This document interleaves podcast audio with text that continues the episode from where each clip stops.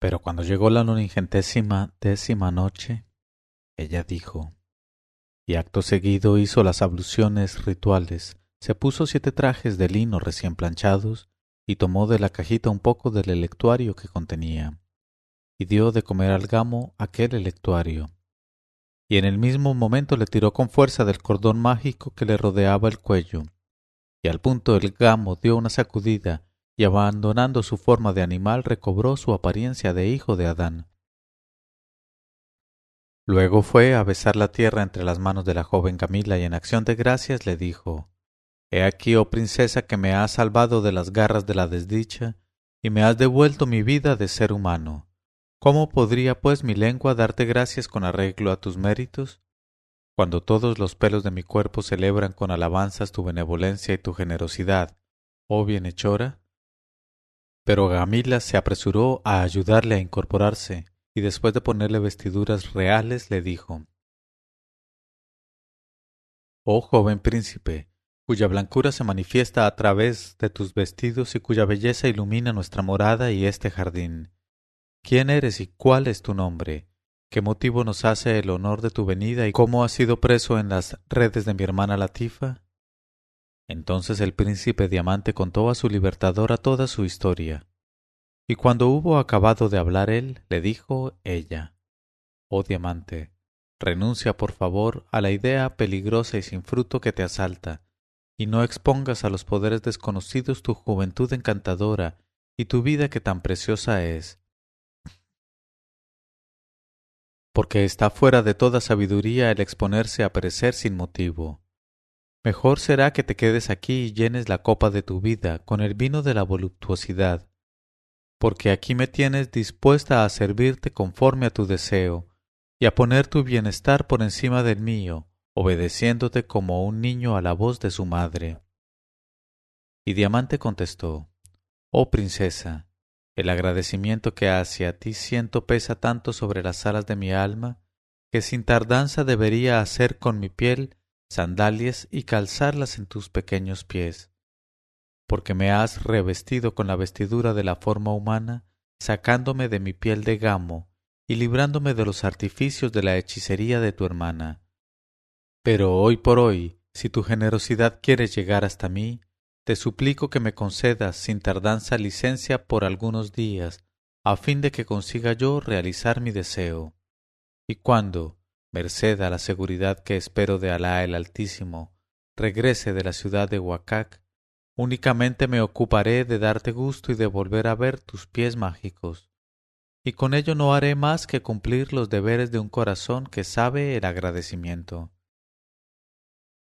Cuando la joven vio que Diamante, a pesar de que ella seguía insistiendo para ablandarle, no accedía a lo que le proponía ella y permanecía apegado a su idea desesperante, no pudo por menos de permitirle partir. Así es que, lanzando quejas, suspiros y gemidos, le dijo, «Oh ojos míos, ya que nadie puede rehuir el destino que lleva atado al cuello, y puesto que tu destino es abandonarme a raíz de nuestro encuentro, quiero darte, para ayudarte en tu empresa, asegurar tu regreso y resguardar tu alma cara, 3 cosas que me tocaron en herencia». Y cogió un cajón que había en otro agujero del muro, lo abrió y sacó de él un arco de oro con sus flechas, una espada de acero chino y un puñal con el puño de jade, y se los entregó a Diamante diciéndole, «Este arco y sus flechas han pertenecido al profeta Salé, con él la plegaria y la paz. Esta espada, que es conocida bajo el nombre de escorpión de Soleimán, es tan excelente que si golpeara con ella una montaña la partiría como jabón. Y por último, este puñal, fabricado en otro tiempo por el sabio Tamuz, es inapreciable para quien lo posee, porque preserva de todo ataque la virtud oculta en su hoja». Luego añadió, «Sin embargo, oh Diamante, no podrás llegar a la ciudad de Huacac, que está separada de nosotros por 7 océanos, como no te ayude mi tío Alsimurgh. Por eso acerco mis labios a tu oído para que escuches bien las instrucciones que van a salir de ellos en tu honor». Y se calló un momento y dijo, «Has de saber en efecto, oh amigo Diamante, que a una jornada de marcha de aquí hay una fuente, y muy cerca de esa fuente se encuentra el palacio de un rey negro llamado Tak-Tak, y este palacio de Tak-Tak está guardado por 40 etíopes sanguinarios, cada uno de los cuales manda un ejército de 5.000 negros feroces. Pero el tal rey Tak-Tak será benévolo contigo a causa de los objetos de que te hago entrega, e incluso se portará contigo muy amistosamente, aunque de ordinario acostumbra a mandar asar a los transeúntes del camino y a comérselos sin pan ni condimentos. Y permanecerás 2 días en su compañía, tras de lo cual hará que te acompañen al palacio de mi tío Alsimurgh, gracias al cual acaso puedas llegar a la ciudad de Huacac y resolver el problema de la clase de relaciones que hay entre Piña y Ciprés.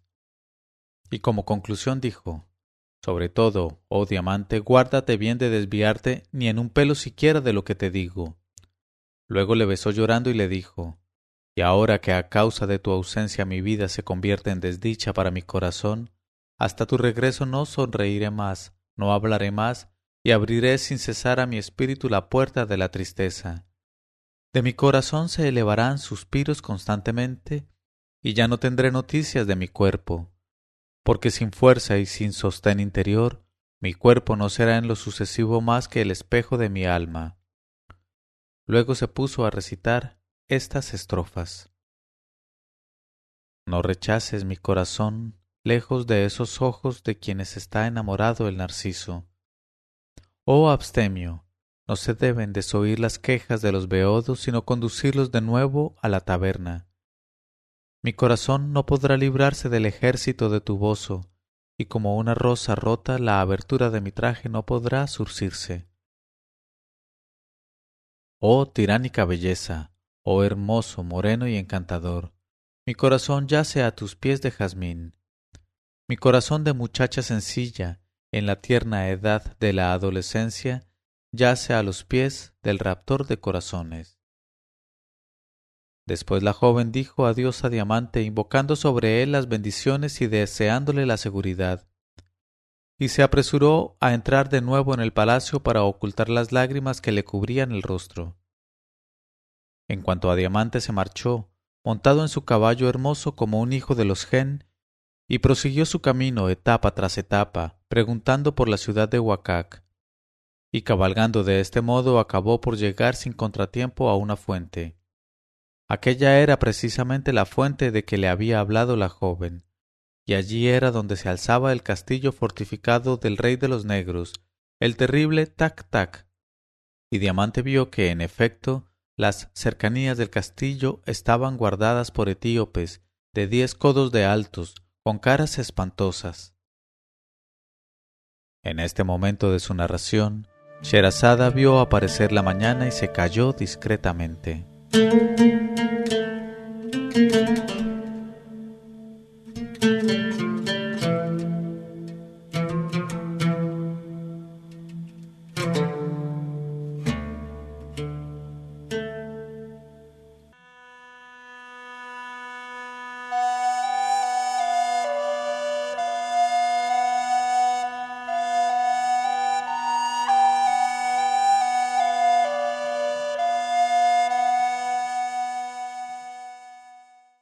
Y cuando llegó la 911ª noche, ella dijo: el castillo fortificado del rey de los negros, el terrible Tak-Tak.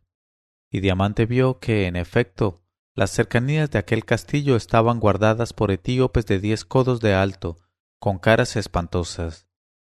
Y sin dejar que el temor invadiera su pecho, ató su caballo a un árbol que había junto a la fuente y se sentó a la sombra para descansar.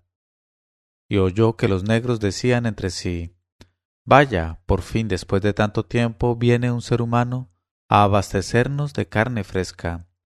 Apoderémonos de esa presa a fin de que nuestro rey Tak-Tak se endulce con ella la boca y el paladar.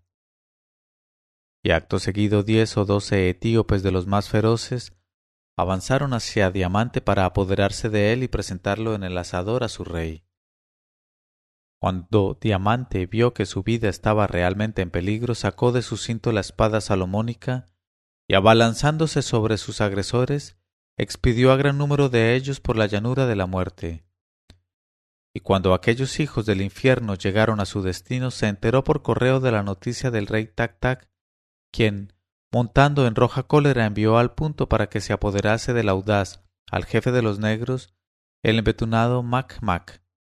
Y el tal Mak-Mak, que era una calamidad reconocida, se puso a la cabeza del ejército de embetunados, cayendo como la irrupción de un enjambre de abejorros, y de sus ojos salía la muerte negra, buscando víctimas. Al ver aquello, el príncipe Diamante se irguió sobre ambos pies y le esperó firme de piernas, y silbando como una víbora cornuda, y mugiendo con sus anchas narices, el calamitoso Mak-Mak fue derecho a Diamante, blandiendo su masa destructora de cabezas, y la hizo voltear de tal manera que retembló el aire. Pero, en aquel mismo momento, el bienamado Diamante alargó su brazo armado con el puñal de Tamuz, y rápido como el relámpago clavó la hoja en el costado del gigante etíope, e hizo beber de un trago la muerte a aquel hijo de 1000 cornudos. Y al punto se acercó el ángel de la muerte a aquel maldito, llevándoselo a su última morada. En cuanto a los negros del séquito de Mak-Mak, cuando vieron a su jefe caer al suelo más ancho que largo, echaron a correr y volaron como los pajarillos ante el padre de Pico Gordo. Y Diamante les persiguió y mató a los que mató. Cuando el rey Tak-Tak se enteró de la derrota de Mak-Mak, la cólera invadió sus narices tan violentamente que ya no pudo él distinguir su mano derecha de su mano izquierda. Y su estupidez le incitó a ir a atacar por sí mismo al jinete de los precipicios y barrancos, corona de los jinetes, a Diamante. Pero a la vista del héroe rugiente, el hijo negro de la impúdica de nariz gorda sintió aflojársele los músculos y revolvérsele el saco del estómago y pasar sobre su cabeza el viento de la muerte. Y Diamante, tomándole de blanco y disparando sobre él una de las flechas del profeta Salé, con él la plegaria y la paz, le hizo tragar el polvo de sus talones, y de una vez envió a un alma a habitar los lugares fúnebres donde se ha aposentado la alimentadora de buitres. Tras de lo cual Diamante hizo papilla a los negros que rodeaban a su rey muerto, y abrió un camino recto a su caballo por entre sus cuerpos sin alma. Y de tal suerte llegó vencedor a la puerta del palacio en que había reinado Tak-Tak, y llamó en la puerta como un amo que llamara en su propia morada. Y la que salió a abrirle era una reina a quien había quitado su trono y su herencia aquel Tak-Tak de mal agüero. Y era una joven semejante a la gacela asustada, y cuya faz era tan picante que derramaba sal sobre la herida del corazón de los amantes. Y si no había ido más allá para salir al encuentro de Diamante, en verdad que era porque la pesadez de las caderas que colgaban de su talle frágil se lo habían impedido, y porque su trasero adornado de diversos hoyuelos era tan notable y bendito que no podía ella moverlo a su antojo, pues le temblaba su propio impulso, como la leche cuajada en la escudilla del beduino, y como la salsa de membrillo en medio de la bandeja perfumada con benjuí. Y recibió a Diamante con efusiones propias de una cautiva para con su libertador, y quiso hacerle sentar en el trono del rey difunto, pero Diamante se negó, y cogiéndole la mano la invitó a subir por sí misma al trono que Tak-Tak arrebató a su padre, y no le pidió nada a cambio de tantos beneficios. Entonces, subyugada por su generosidad, ella le dijo: «Oh hermoso, ¿a qué religión perteneces para hacer así el bien sin esperanza de recompensa?». Y Diamante contestó: «Oh princesa, mi fe es la fe del Islam, y su creencia es mi creencia». Y ella le preguntó: «¿Y en qué consisten, oh mi señor, esa fe y esa creencia?». Él contestó: «Consisten sencillamente en atestiguar la unidad con la profesión de fe que nos ha sido revelada por nuestro profeta, con él la plegaria y la paz». Y ella preguntó: «¿Y puedes hacerme la merced de revelarme a tu vez esa profesión de fe que torna tan perfectos a los hombres?». Él dijo: consiste en estas únicas palabras: no hay más Dios que Alá y Mahomet es el enviado de Alá. Y quien quiera que la pronuncie con convicción en aquella hora y en aquel instante, queda ennoblecido con el Islam. Y aunque sea el último de los descreídos, al punto se torna en igual del más noble de los musulmanes. Y cuando hubo oído estas palabras, la princesa Asisa sintió que su corazón se conmovía con la verdadera fe, y levantó la mano espontáneamente, y llevando el índice a la altura de sus ojos, pronunció la shahada y al punto se ennobleció con el Islam. En este momento de su narración, Sherazada vio aparecer la mañana y se calló discretamente.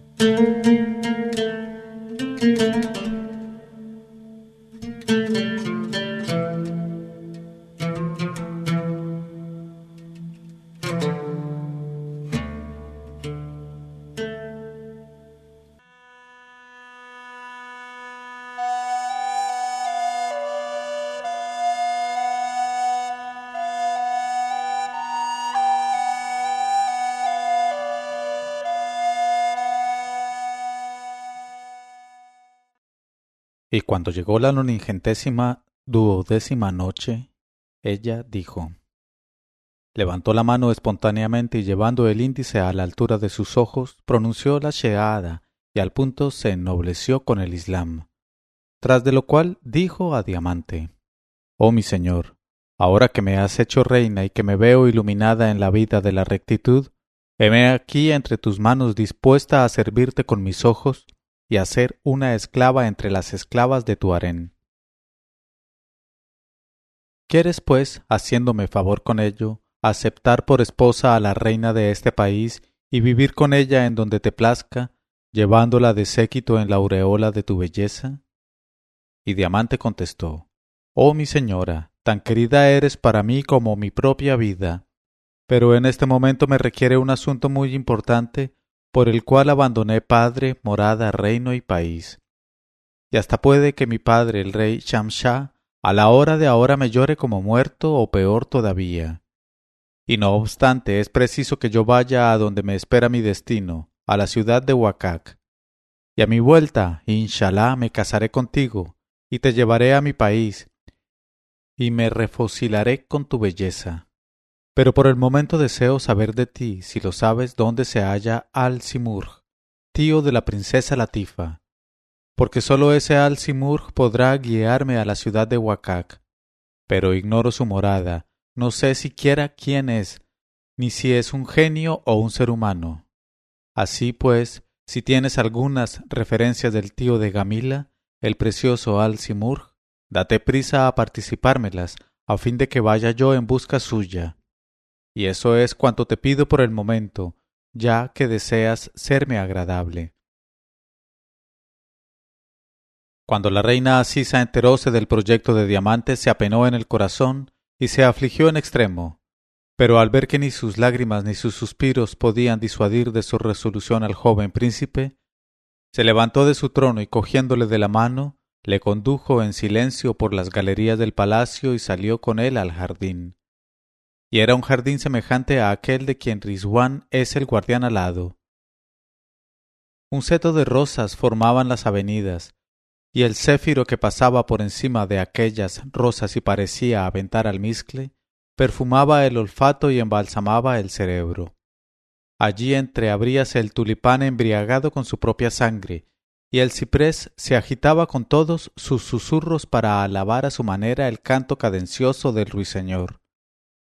Allí corrían los arroyos como niños risueños al pie de las rosas que hacían rimar con ellos sus capullos, y arrastrando tras ellas sus pesados esplendores, a despecho de su talle frágil, que sucumbía bajo tan considerable carga, la princesa Asisa llegó de tal modo con Diamante al pie de un árbol corpulento, cuya generosa sombra protegía en aquel momento el sueño de un gigante.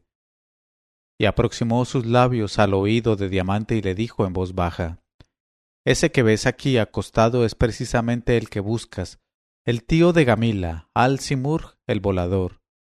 Sí, cuando salga él de su sueño, quiere tu suerte que abra el ojo derecho antes que el ojo izquierdo, es que le satisface verte, y comprendiendo por tus armas que te envía la hija de su hermano, hará por ti lo que le pidas.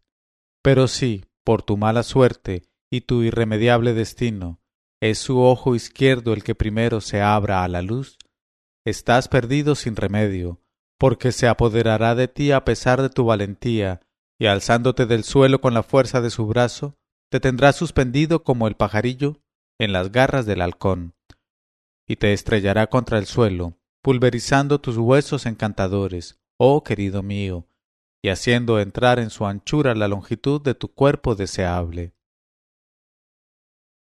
Luego añadió: y ahora, que Alá te guarde y te conserve y te acelere tu regreso al lado de una enamorada a quien ya asaltan los sollozos por tu ausencia.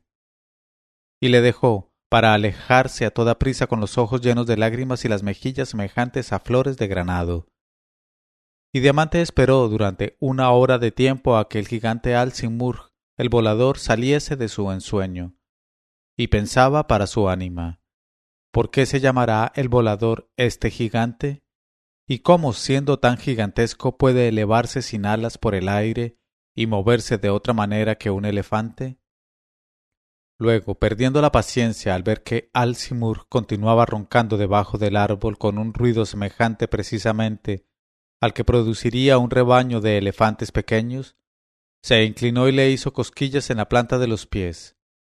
Y con aquel contacto el gigante se convulsionó de pronto y batió el aire con sus piernas, lanzando un cuesco espantoso, y en el mismo momento abrió ambos ojos a la vez. En este momento de su narración, Sherazada vio aparecer la mañana y se calló discretamente.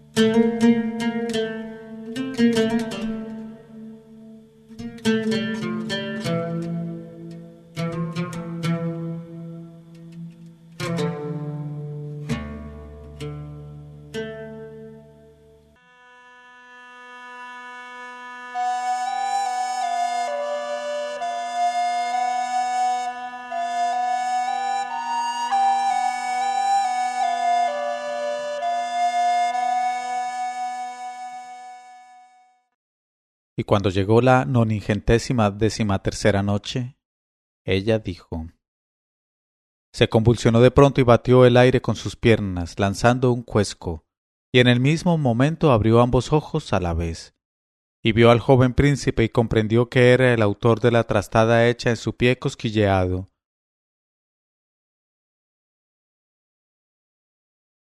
Así es que, alzando la pierna, le soltó en pleno rostro una pedorrera que duró 1 hora de tiempo y que envenenaría a todos los seres animados en 4 parazangas a la redonda. Y sólo gracias a la virtud que tenían las armas de que era portador, pudo Diamante escapar de aquel soplo infernal. Y cuando el gigante Alsimurgh hubo agotado su provisión, se sentó sobre su trasero y mirando al joven con estupefacción le dijo: ¿cómo? ¿Es que no te has muerto del efecto que produce mi trasero, oh ser humano? Y así diciéndole miró atentamente y vio las armas de que era portador el joven. Entonces se irguió sobre ambos pies y se inclinó ante Diamante y le dijo: oh mi señor, dispensa mi comportamiento, pero si hubieras hecho que algún esclavo me avisara de tu llegada, habría yo cubierto con mis propios pelos el suelo que tenías que pisar. Espero, pues, que no me guardarás rencor en tu corazón por lo que de mi parte ha sido involuntario y sin intención maligna. Así, pues, hazme el favor de decirme qué asunto tan importante es el que te ha impulsado a venir hasta este lugar, a donde no pueden llegar ni seres humanos ni animales. Apresúrate ya a explicármelo, a fin de que yo obre en favor tuyo si es posible, y lleve a buen término tu empresa. Y tras de manifestar a Alsimurgh su simpatía, Diamante le contó toda su historia sin omitir un detalle. Luego le dijo: y he venido hasta ti, oh padre de los voladores, solo para tener tu ayuda y llegar hasta la ciudad de Huacac, surcando los océanos infranqueables. Cuando Alsimurgh hubo oído el relato de Diamante, se llevó la mano al corazón, a los labios y a la frente y contestó: por encima de mi cabeza y de mis ojos. Luego añadió: vamos a partir sin tardanza para la ciudad de Huacac, pero antes he de preparar mis provisiones de boca, para lo cual voy a cazar asnos salvajes de los que pueblan la selva y me apoderaré de algunos para hacer kebabs con su carne y odres con su pellejo. Y cuando ambos estemos provistos de cosas tan necesarias, tú me montarás a caballo en mis hombros y echaré a volar contigo, y así te pasaré por los 7 océanos. Y cuando yo esté debilitado por la fatiga, me darás kebabs y agua hasta que lleguemos a la ciudad de Huacac.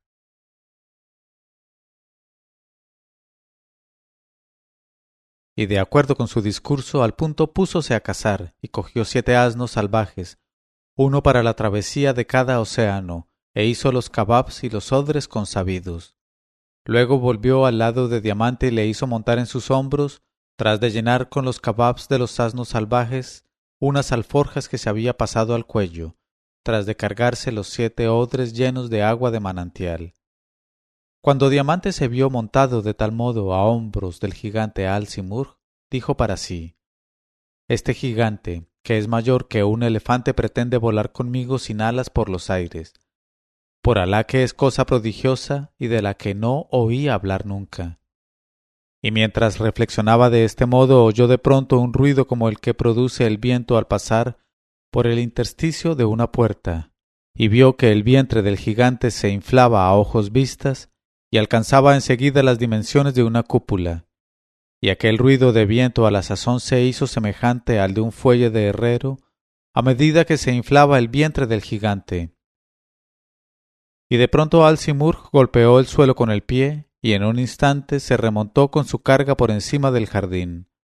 Luego continuó subiendo por el cielo, haciendo maniobrar sus piernas como un sapo en el agua, y llegado que fue a una altura conveniente, tomó en línea recta hacia occidente, y cuando, a pesar suyo, sentía que no iba bien y estaba a más altura de la que deseaba, soltaba 1 o 2 o 3 o 4 cuescos de fuerza y duración variadas.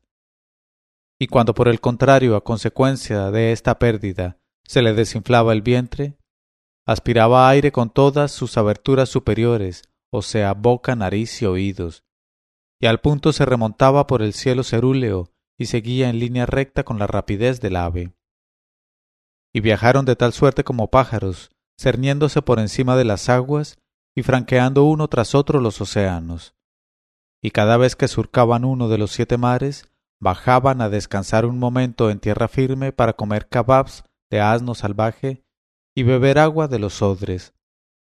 Al propio tiempo el gigante renovaba su provisión de fuerzas volátiles, acostándose unas horas para reponerse de las fatigas del viaje. En este momento de su narración, Sherazada vio aparecer la mañana y se calló discretamente.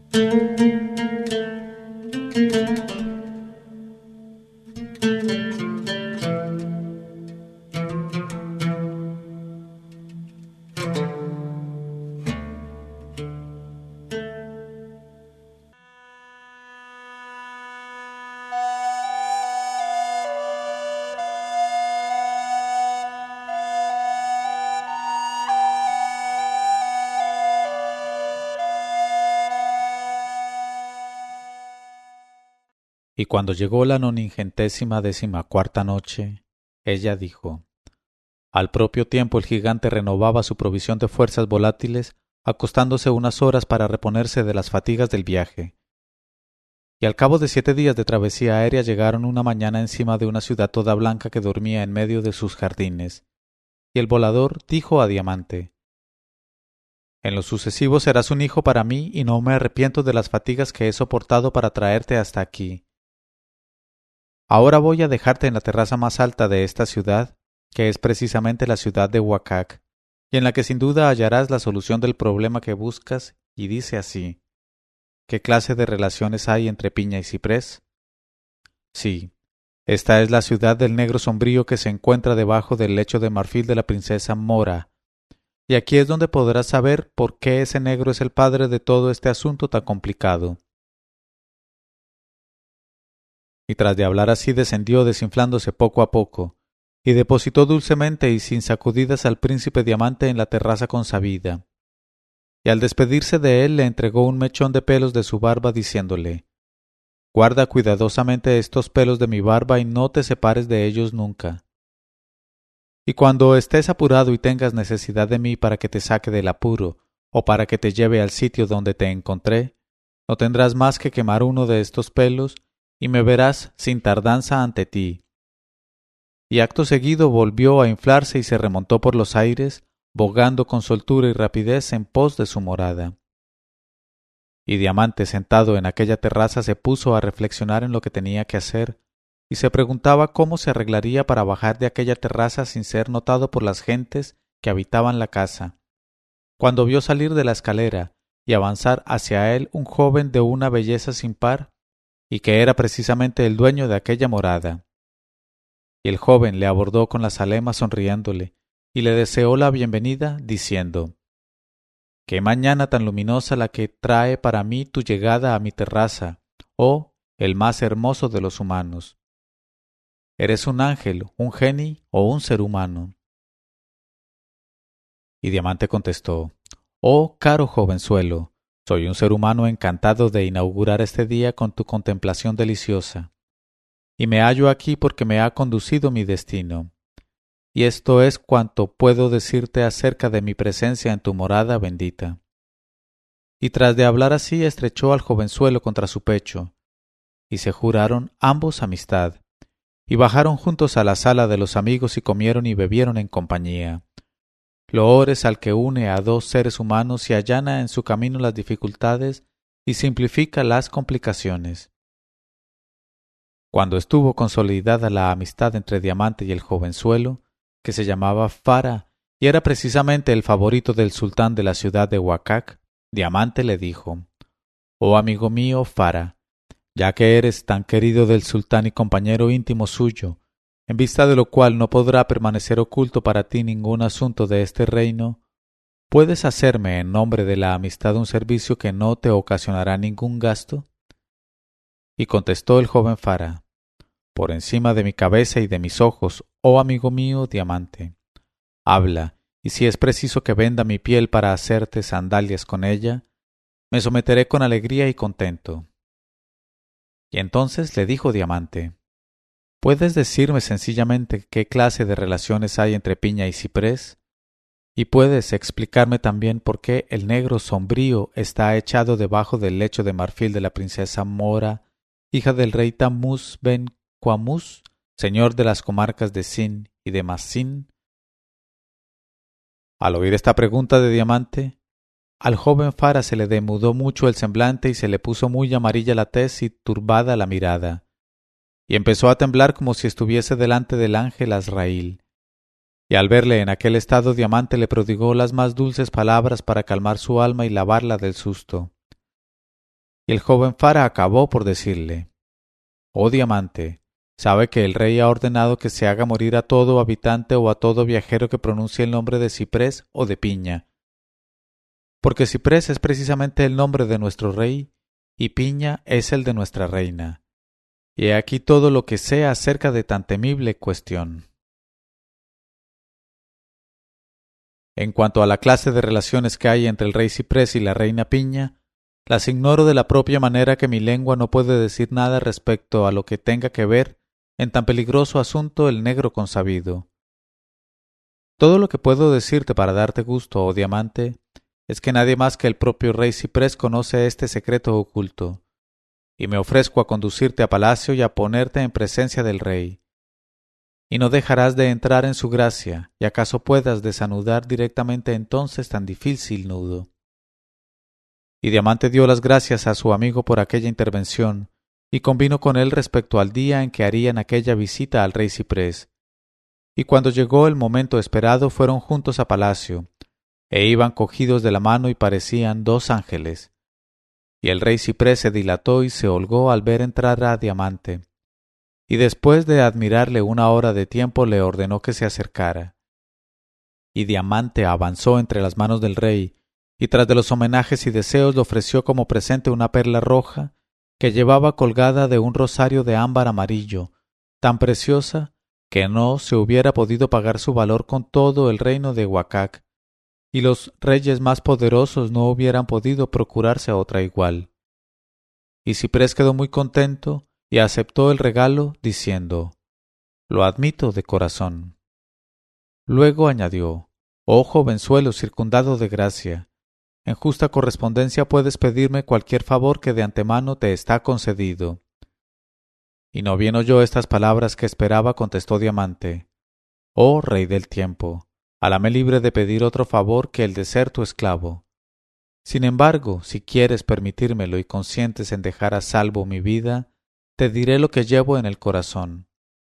Y añadió. En este momento de su narración, Sherazada vio aparecer la mañana y se calló discretamente.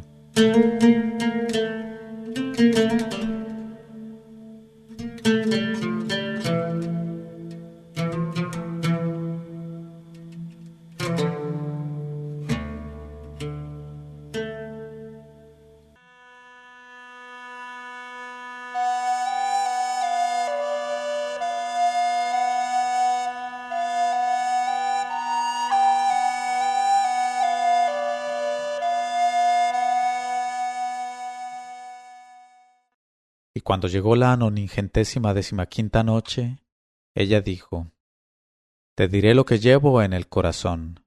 Y añadió: «Oh mi señor, bien dichosos son los sordos y los ciegos por no estar expuestos a las calamidades, las cuales nos entran por los ojos y por los oídos.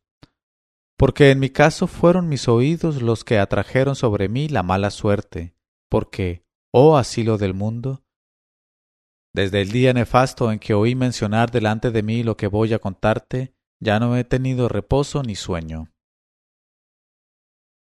Y le contó toda su historia con los menores detalles, y no hay utilidad en repetirla.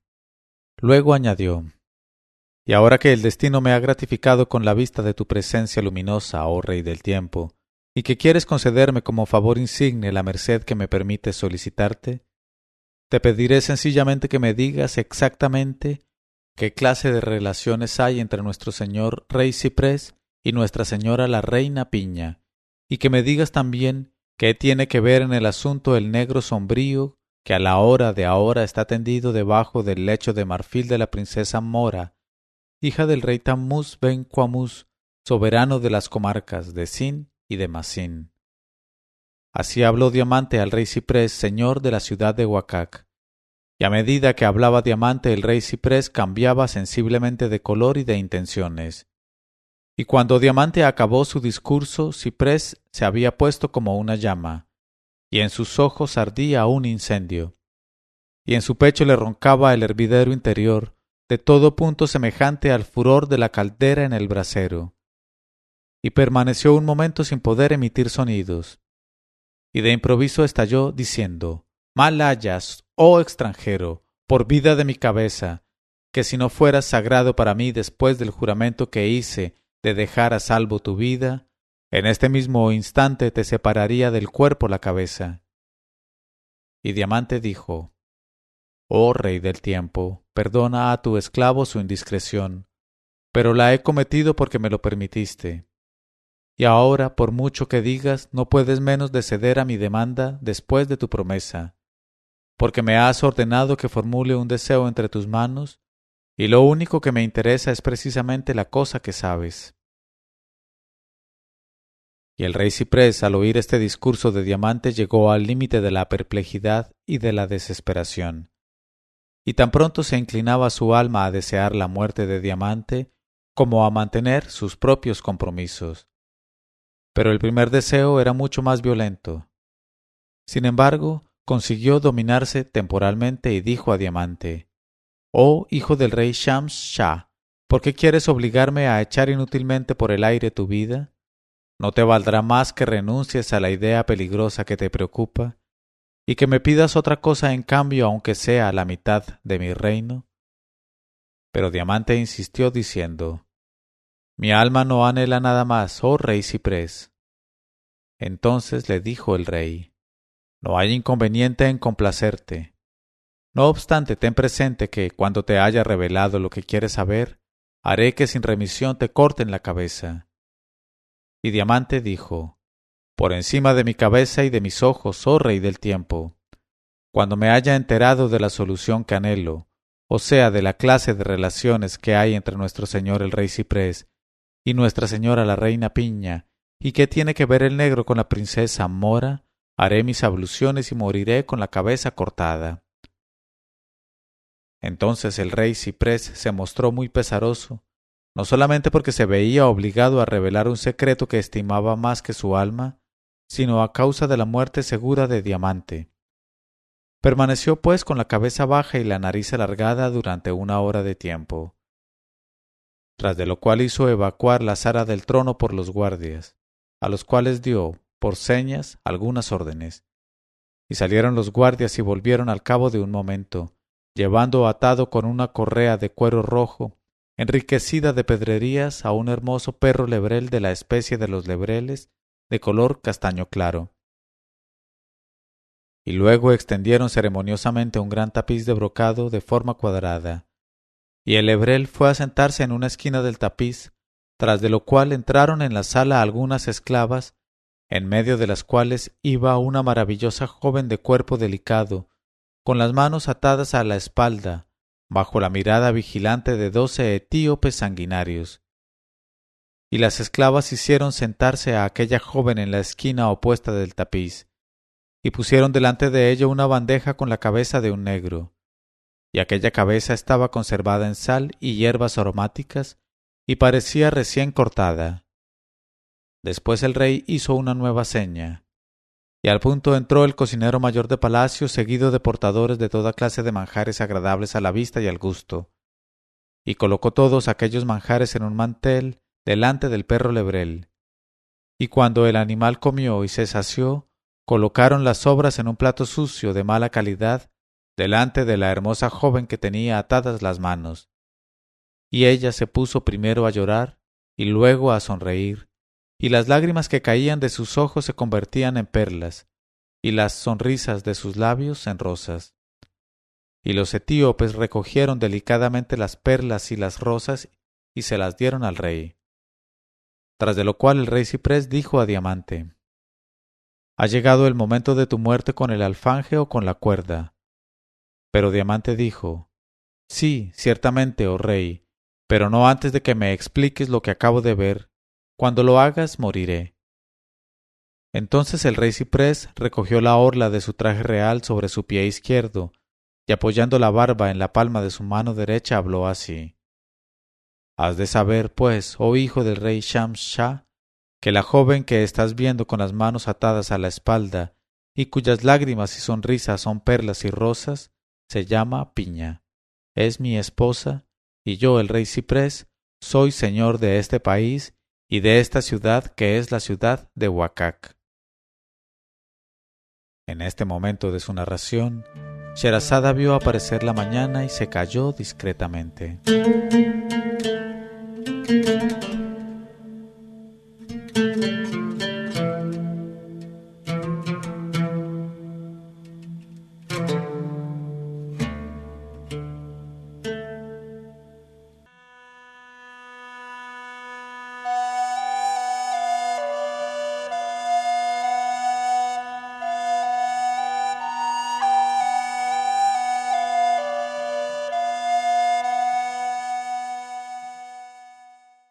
Y cuando llegó la 916ª noche, ella dijo: Has de saber, pues, oh hijo del rey Shamshah, que la joven que estás viendo con las manos atadas a la espalda y cuyas lágrimas y sonrisas son perlas y rosas, se llama Piña. Es mi esposa y yo, el rey Ciprés, soy señor de este país y de esta ciudad que es la ciudad de Huacac. Un día, entre los días de Alá, salí de mi ciudad para cazar, cuando he aquí que en la llanura me asaltó una sed ardiente, y como una persona perdida en el desierto, iba yo de un lado a otro en busca de agua, y tras de muchas penalidades y mucha ansiedad acabé por descubrir una tenebrosa cisterna abierta por los pueblos antiguos, y di gracias al Altísimo por aquel descubrimiento, aunque ya no tenía fuerzas ni para moverme. Sin embargo, cuando invoqué el nombre de Alá, conseguí tocar los bordes de aquella cisterna, a la que era difícil acercarse a causa de los desprendimientos de tierra y de las ruinas que la circundaban. Luego, sirviéndome de mi gorro como un cubo y de mi turbante añadido a mi cinturón como de una cuerda, solté todo en la cisterna, y ya se me refrescaba el corazón solo con oír el ruido del agua contra mi gorro. Pero ay, cuando quise tirar de la cuerda improvisada no pude sacar nada, porque mi gorro se había vuelto tan pesado como si contuviese todas las calamidades, y me costó un trabajo infinito tratar de moverlo sin conseguirlo. Y en el límite de la desesperación y sin poder soportar la sed que me abrazaba, exclamé: «No hay recurso ni fuerza más que en Alá. Oh seres que habéis establecido vuestra residencia en esta cisterna, seáis gen, oh seres humanos, tened compasión de un pobre de Alá a quien hace agonizar la sed, y dejadme que saque el cubo. Oh habitantes ilustres de este pozo, me falta el aliento y se me detiene en la boca la respiración». Y me puse a proclamar de tal suerte mi tormento y a gemir mucho hasta que al fin llegó desde el pozo a mi oído una voz que dejó oír estas palabras: «Más vale la vida que la muerte, oh servidor de Alá. Si nos sacas de este pozo te recompensaremos. Más vale la vida que la muerte». Entonces, olvidando por un instante mi sed, hice acopio de las energías que me quedaban, y sacando fuerzas de flaqueza, por fin logré extraer del pozo mi cubo con su carga, y vi agarradas con los dedos a mi gorro dos viejísimas mujeres ciegas, con la espalda curvada como un arco, y tan delgadas que habrían pasado por el ojo de una aguja de ensalmar. Se les hundían los párpados en la cabeza, tenían sin dientes las mandíbulas, su cabeza oscilaba lamentablemente, temblaban sus piernas y tenían los cabellos tan blancos como algodón cardado. Y cuando, poseído de piedad y olvidando finalmente mi sed, les pregunté la causa de que habitaran en aquella antigua cisterna, ellas me dijeron: «Oh joven caritativo, en otro tiempo incurrimos en la cólera de nuestro señor el rey de los gen de la primera división, que nos privó de la vista e hizo que nos arrojaran en este pozo. Y henos aquí dispuestas por gratitud a hacer que obtengas cuanto puedas desear. Vamos a indicarte antes, empero, el modo de curarnos nuestra ceguera. Y una vez curadas quedaremos obligadas por tus beneficios». Y prosiguieron en estos términos: «A poca distancia de aquí, en tal paraje, hay un río a cuyas orillas suele ir a pastar una vaca de tal color. Ve a buscar boñiga fresca de esa vaca, júntanos los ojos con ella, y en el mismo instante recobraremos la vista. Pero en el momento en que aparezca esa vaca tienes que ocultarte de ella, porque si te ve, no estercolará». Entonces yo, teniendo presente este discurso, me dirigí al río consabido, que no había visto en mis correrías anteriores, y llegué al paraje indicado, acurrucándome allí detrás de unas cañas. Y no tardé en ver salir del río una vaca blanca como la plata, y en cuanto estuvo al aire, estercoló abundantemente, poniéndose después a pacer hierba, tras de lo cual volvió a entrar en el río y desapareció. Enseguida me levanté de mi escondrijo y recogí la boñiga de la vaca blanca y regresé a la cisterna, y apliqué aquella boñiga en los ojos de las viejas, y al punto se tornaron clarividentes y miraron a todos lados. Entonces me besaron las manos y me dijeron: «Oh Señor nuestro, ¿quieres riqueza, salud o una partícula de belleza?». Y contesté sin vacilar: «Oh tías mías, Alá el generoso me ha otorgado riqueza y salud. En cuanto a la belleza, jamás se tiene entre las manos lo bastante para satisfacer al corazón. Dadme esa partícula de que habláis». Y me dijeron: «Por encima de nuestra cabeza y de nuestros ojos, te daremos esa partícula de belleza. Es la propia hija de nuestro rey. Se asemeja a la risueña hoja del jardín y ella misma es una rosa, cultivada o salvaje. Son lánguidos sus ojos como los de una persona ebria, y uno de sus besos calma 1000 penas de las más negras. En cuanto a su belleza general, domina al sol, abraza a la luna, y hace desfallecer a los corazones todos, y sus padres, que la quieren extremadamente, a cada instante la estrechan contra su pecho e inauguran todas sus jornadas admirando la hermosura de su hija. Tal como es, con todo lo que tiene oculto, te pertenecerá, y disfrutarás de ella, y viceversa. En este momento de su narración, Sherazada vio aparecer la mañana y se calló discretamente.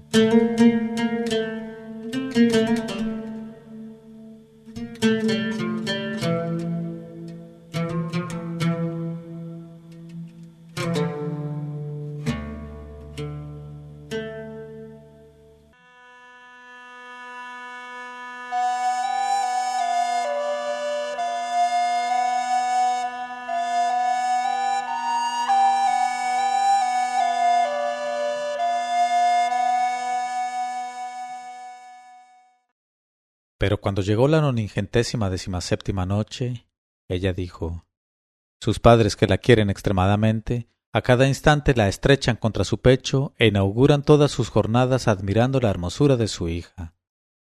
Tal como es, con todo lo que tiene oculto te pertenecerá, y disfrutarás de ella, y viceversa. Vamos pues a conducirte al lado suyo, y haréis ambos lo que tengáis que hacer. Pero ten cuidado de que no te vean sus padres, sobre todo cuando estéis enlazados, porque te arrojarían vivo al fuego. Sin embargo, el mal no sería irremediable porque estaremos allí siempre para velar por ti y salvarte de la muerte. Y todo saldrá bien, porque iremos a buscarte en secreto, y te untaremos el cuerpo con aceite de la serpiente faraónica, de modo que, aunque estuvieras 1000 años en la hoguera o en la horca, no experimentaría tu cuerpo el menor daño. Y el fuego resultaría para ti un baño tan fresco cual los manantiales del jardín de Irem. Y tras de prevenirme así de cuanto debía sucederme y tranquilizándome de antemano por el resultado de la aventura, las dos viejas me transportaron con una rapidez que me dejó atónito al palacio consabido, que era el del rey de los gen de la primera división, y creí verme de repente en el paraíso sublime.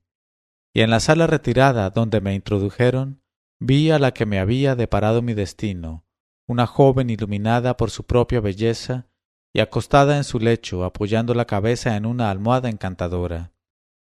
Y en verdad que el resplandor de sus mejillas avergonzaba al mismo sol, y mirándola demasiado tiempo se oslavarían las manos de la razón y de la vida.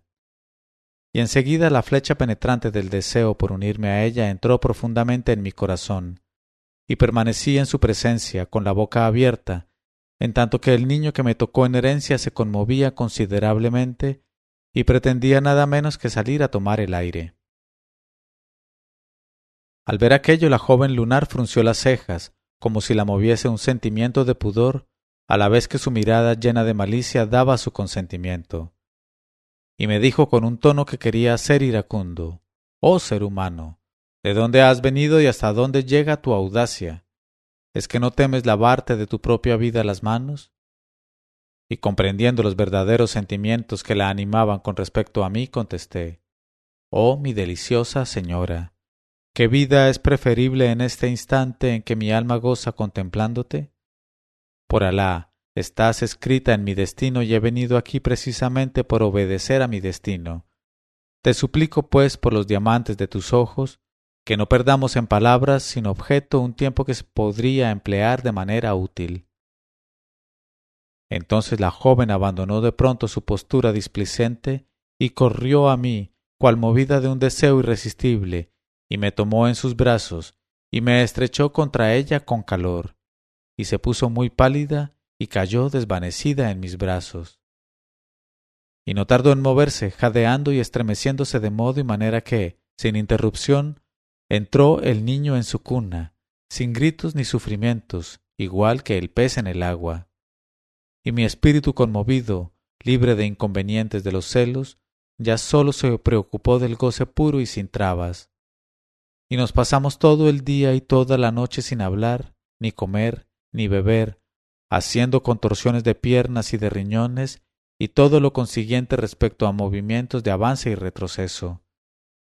Y el cordero corneador no perdonó a aquella oveja batalladora, y sus sacudidas eran las de un verdadero padre de cuello gordo, y la confitura que le sirvió era una confitura de nervio gordo, y el padre de la blancura no fue inferior a la herramienta prodigiosa, y la carne dulce fue la ración del asaltante tuerto, y el mulo terco fue domado por el báculo del derviche, y el estornino mudo se acordó con el ruiseñor modulador, y el conejo sin orejas marchó a compás con el gallo sin voz, y el músculo caprichoso hizo moverse a la lengua silenciosa, y en una palabra se arrebató lo que había que arrebatar, y redujo lo que había que reducir.